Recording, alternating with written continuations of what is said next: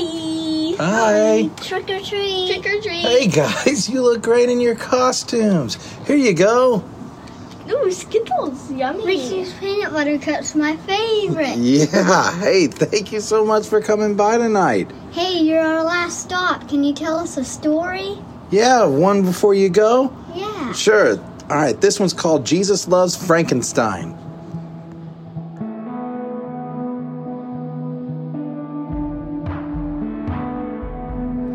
Seek first his kingdom and his righteousness, and all these things will be given to you as well.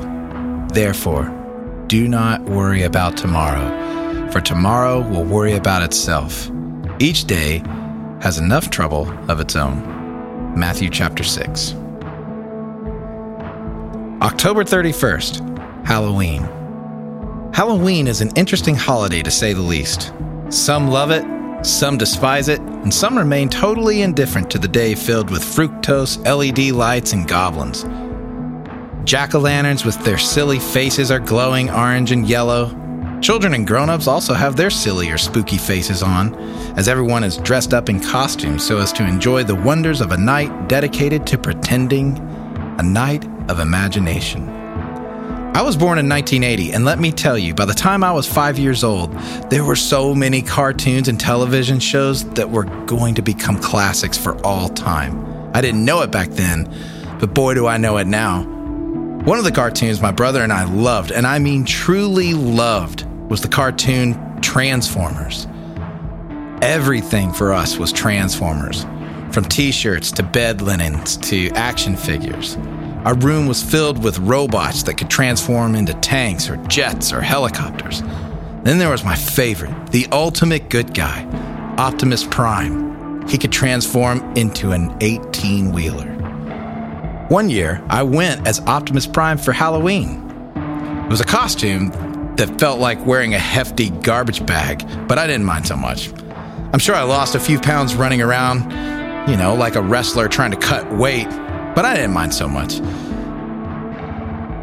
I was in the world to pretend and collecting candy with my brother. It couldn't be any better than that. So when it comes to Halloween, we think not only of candy or trick or treating or scary movies and costumes, we also think of the monsters. Monsters like werewolves running wild, or vampires in search of blood, or zombies looking for brains. And then, of course, there's perhaps the most famous monster of all, the great Frankenstein. The story is about a man named Henry Frankenstein who is a scientist. He was completely obsessed with understanding where life comes from and if he could create life himself. In fact, he figured if he could create life, then maybe he could also defeat death once and for all. In a way, he was guilty of trying to play God. In fact, that's what his friends repeatedly warned him about. But he insisted. So he patched together the monster, sewing and stitching and hoping that the beast would somewhat resemble a man. As he nears completion of the monster, he's in need of a human brain, and so his henchman stole a human brain from a nearby laboratory. The brain in the jar previously belonged to a criminal, and it was labeled, quote, abnormal brain. So he takes the brain and gives it to Henry, and Henry puts the brain in the monster and fine tunes his machinery with the hopes that the beast will be filled with life. Professor Waldman warns him of the dangers of what his scientific endeavors might bring about. One night, Waldman said, You've created a monster and it will destroy you. But Frankenstein replied, Patience, patience. I believe in this monster, as you call it, and if you don't, well, you must leave me alone. Henry couldn't be stopped. The night finally arrived, and he attempts to bring his experiment to life. Suddenly, the monster began to move his hand on the table, and the famous cry comes from Henry It's alive! It's alive! And he looks up to the heavens and he shouts out, Now I know what it's like to be God. So, Frankenstein the monster, he's a pretty scary looking fella. He's enormous. His hands and feet and body are twice the size of any other normal man. His voice is so deep, and he just grunts and groans and moans, and his eyes don't really open up all that much. He's all but dead, and yet still kind of living. So, Frankenstein the monster, he is violent and he escapes the laboratory and takes off through the countryside. And there's a moment when he comes upon a little girl playing by a lake in the middle of the day.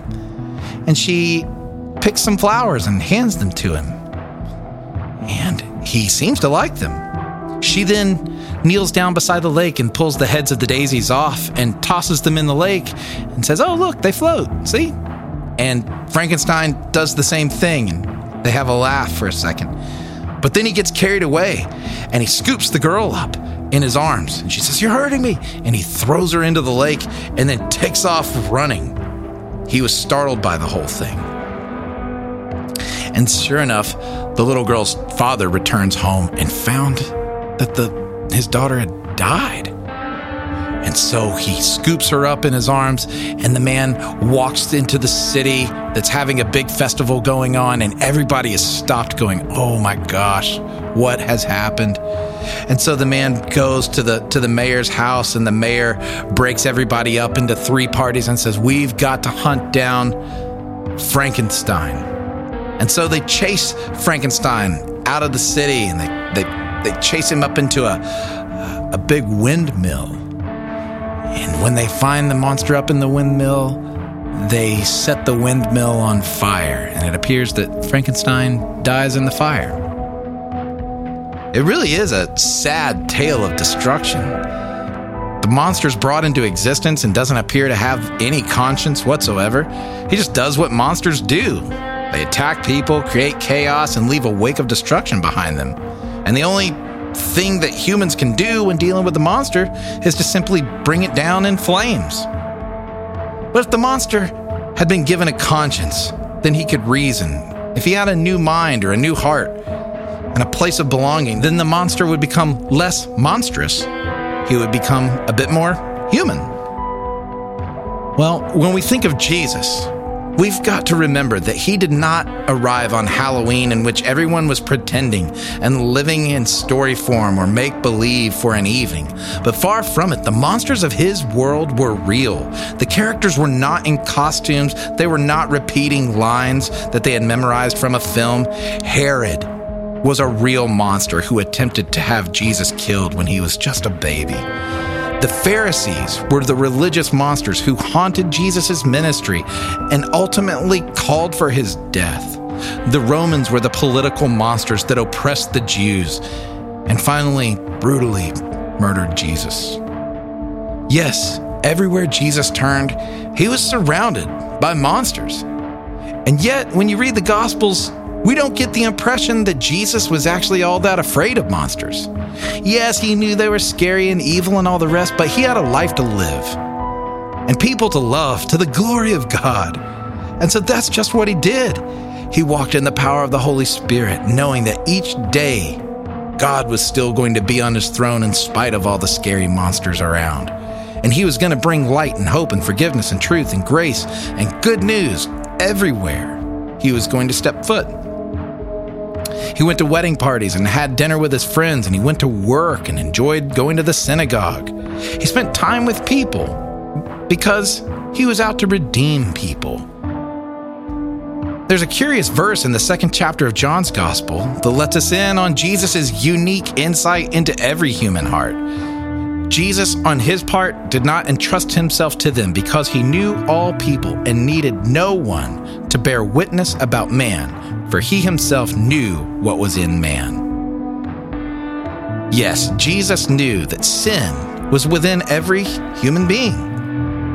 All of us have fallen short of the glory of God. Isaiah says that all we are like sheep. We've gone astray, like Frankenstein running through the forest. Our hearts have become dull or corrupt. Our minds are in need of redemption. Our commitment wavers. Every one of us can be a bit like a monster when we're honest. We say things, we think things, we do things that Scripture calls sin. And a life of sin always ends up on fire. But that's not the end of the story, you see. Sin is no match for the Savior. And the ultimate monster, the capital M monster, the one who is the serpent in the Garden of Eden or the dragon in the book of Revelation, was defeated by the death and the resurrection and ascension of the Lord Jesus. And because the enemy is defeated, we've been granted life, resurrection power in the Holy Spirit. And now we draw strength. Listen to Paul's words to Titus. We ourselves were once foolish and disobedient, led astray, slaves to various passions and pleasures, passing our days in malice and envy, hated by others and hating another. But when the goodness and loving kindness of God our Savior appeared, He saved us, not because of works done by righteousness, but according to His own mercy, by the washing of regeneration and renewal of the Holy Spirit, whom He poured out on us richly through Jesus Christ our Savior, so that being justified by His grace, we might become heirs according to the hope of eternal life. For everyone who thinks they've gone too far, God's grace reaches further. For everyone who thinks they're just too bad, too evil, too monstrous, there's mercy for you too. For everyone who doubts that they can be made new, fully alive, be reminded Jesus loves Frankenstein too.